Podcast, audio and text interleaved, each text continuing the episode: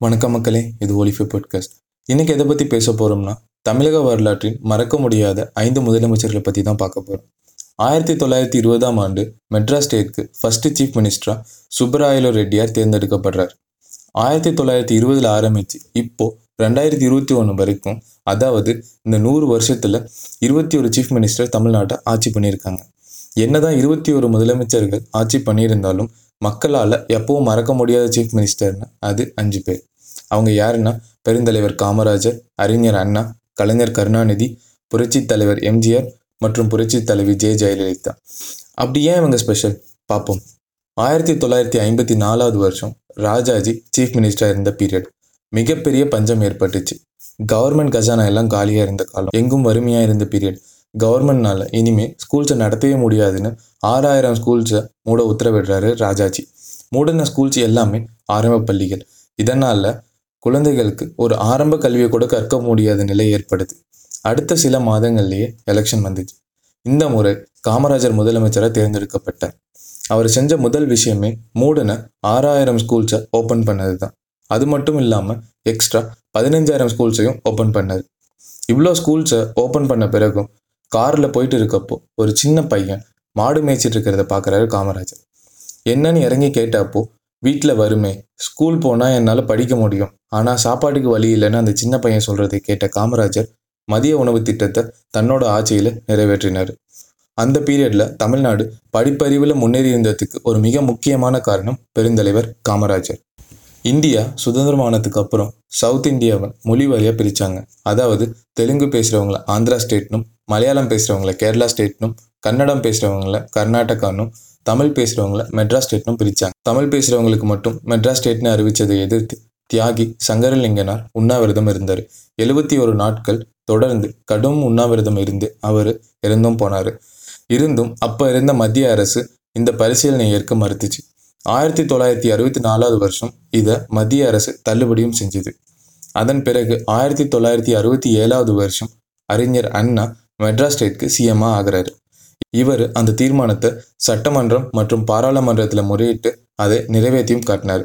இதன் விளைவா ஆயிரத்தி தொள்ளாயிரத்தி அறுபத்தி ஒன்பதாவது ஆண்டு ஜனவரி மாதம் மெட்ராஸ் ஸ்டேட்ல இருந்து நம்ம மாநிலத்துக்கு தமிழ்நாடுன்னு பெயர் மாற்றம் செய்யப்பட்டது. இதற்கு காரணம் அறிஞர் அண்ணா.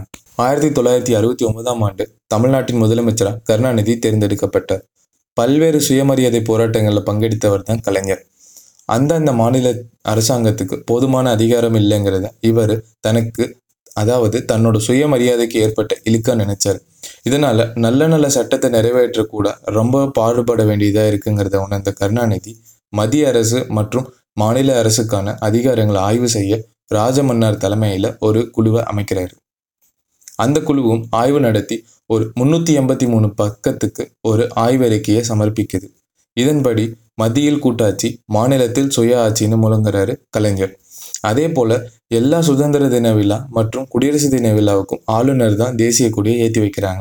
ஆளுநர் மத்திய அரசால் தேர்ந்தெடுக்கப்படுறவர். அதுவே முதலமைச்சர் வந்து மக்களால் தேர்ந்தெடுக்கப்படுறவர்.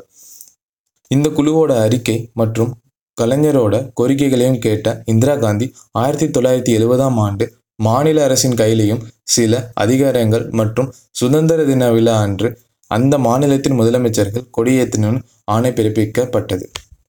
இதன் விளைவா கருணாநிதி மற்றும் அப்போ இருந்த இருபத்தி ஏழு மாநில முதலமைச்சர்களும் தேசிய கொடியை ஏற்றினாங்க. ஜார்ஜ் கோட்டையில் முதல் முதல்ல கொடியேற்றினது கலைஞர் கருணாநிதி. ஆயிரத்தி தொள்ளாயிரத்தி எண்பதாம் ஆண்டு இந்தியா முழுவதுமே பஞ்சம் அதிகமாக இருந்த காலம் விலைவாசி ரொம்ப அதிகமாக ஏறிட்டு இருந்த காலம் மக்கள் அனைவரும் ஒருவேளை சாப்பாட்டுக்கே கஷ்டப்பட்டு இருந்த காலம். இதை பார்த்த எம்ஜிஆர் அரிசி விலையை தமிழ்நாட்டில் கட்டுக்குள்ளே கொண்டு வரதுன்னு முடிவு பண்ணார். ரேஷன் கடைகளில் ஒரு கிலோ அரிசி வெறும் ஒன்னே முக்கால் ரூபாய்க்கு கிடைக்க ஏற்பாடு பண்ணார். இதனால் ரேஷன் கடைகளில் கூட்டம் அதிகமாக இருந்துச்சு. இதன் விளைவா தமிழ்நாட்டில் புதுசாக இருபத்தைந்தாயிரம் ரேஷன் கடைகளை புதுசாக ஓப்பன் பண்ணார். இதன் மூலியமாக எழுபத்தி ஐந்தாயிரம் பேருக்கு நேரடியாக வேலைவாய்ப்பும் கிடைச்சது. அவ்வளோ வறுமையில் இருந்து தமிழ்நாடு முன்னேறினத்துக்கு ஒரு மிக முக்கிய காரணம் புரட்சி தலைவர் எம்ஜிஆர். நம்ம எல்லாருக்கும் தெரிஞ்ச விஷயம் தான் நம்ம கவர்மெண்ட் கசானா காலியாக மூடிட்டு இருக்குன்னா மிக மிக முக்கியமான பங்கு வகிக்கிறது டாஸ்மாக் கடைகள் தான் மதுவால் எவ்வளோ வருவாய் கிடைக்குதோ அதே அளவுக்கு வருவாய் அரசுக்கு லாட்ரி சீட்டு விற்பனை மூலியமாகவும் கிடைச்சிட்டு இருந்துச்சு. லாட்ரி சீட்டு ஏஜென்ட்கள் மூலியமாக பரிசு சீட்டு விழுறதுனால அந்த டேக்ஸ் மூலியமாக இப்படி பல வழிகளில் பணக்காரங்க ஏழைங்க நடுத்தர மக்கள் இப்படி பாரபட்சம் இல்லாமல் எல்லோரும் லாட்ரி சீட்டுக்கு அடிமையாகி இருந்தாங்க. தினக்கூலி செய்கிற ஒருத்தருக்கு சம்பளமே நாற்பது ரூபாயோ இல்லை ஐம்பது ரூபாயோ தான் இருந்துச்சு. அந்த காசுக்கு அப்படியே லாட்ரி சீட்டு வாங்குகிற மக்களும் இருந்தாங்க. இத் இதனால் ஏமாந்து தற்கொலை செய்து கொண்ட குடும்பங்களும் ஏராளம். ரெண்டாயிரத்தி மூணாவது வருஷம் தமிழகம் முழுவதும் லாட்ரி சீட்டு விற்பனைக்கு தடை விதிச்சாங்க ஜெயலலிதா. இதனால் கவர்மெண்ட்டுக்கு ஒரு பெரிய வருவாய் இழப்பு ஏற்படும்னு தெரிஞ்சும் தடை விதிச்சாங்க. இன்னைக்கு கேரளா போன்ற அண்டைய மாநிலங்களில் லாட்ரி சீட்டுக்கு ஏமாந்துட்டு தான் இருக்காங்க. ஆனால் தமிழ்நாடு மக்கள் இந்த லாட்ரி சீட்டில் ஏமாறாமல் இருக்கிறதுக்கு மிக முக்கியமான காரணம் புரட்சி தலைவி ஜெயலலிதா. இன்னும் எத்தனை முதல்வர்களை தமிழகம் கண்டாலும் இந்த அஞ்சு பேரை என்றைக்கும் தமிழகம் மறக்காது. See all in the next episode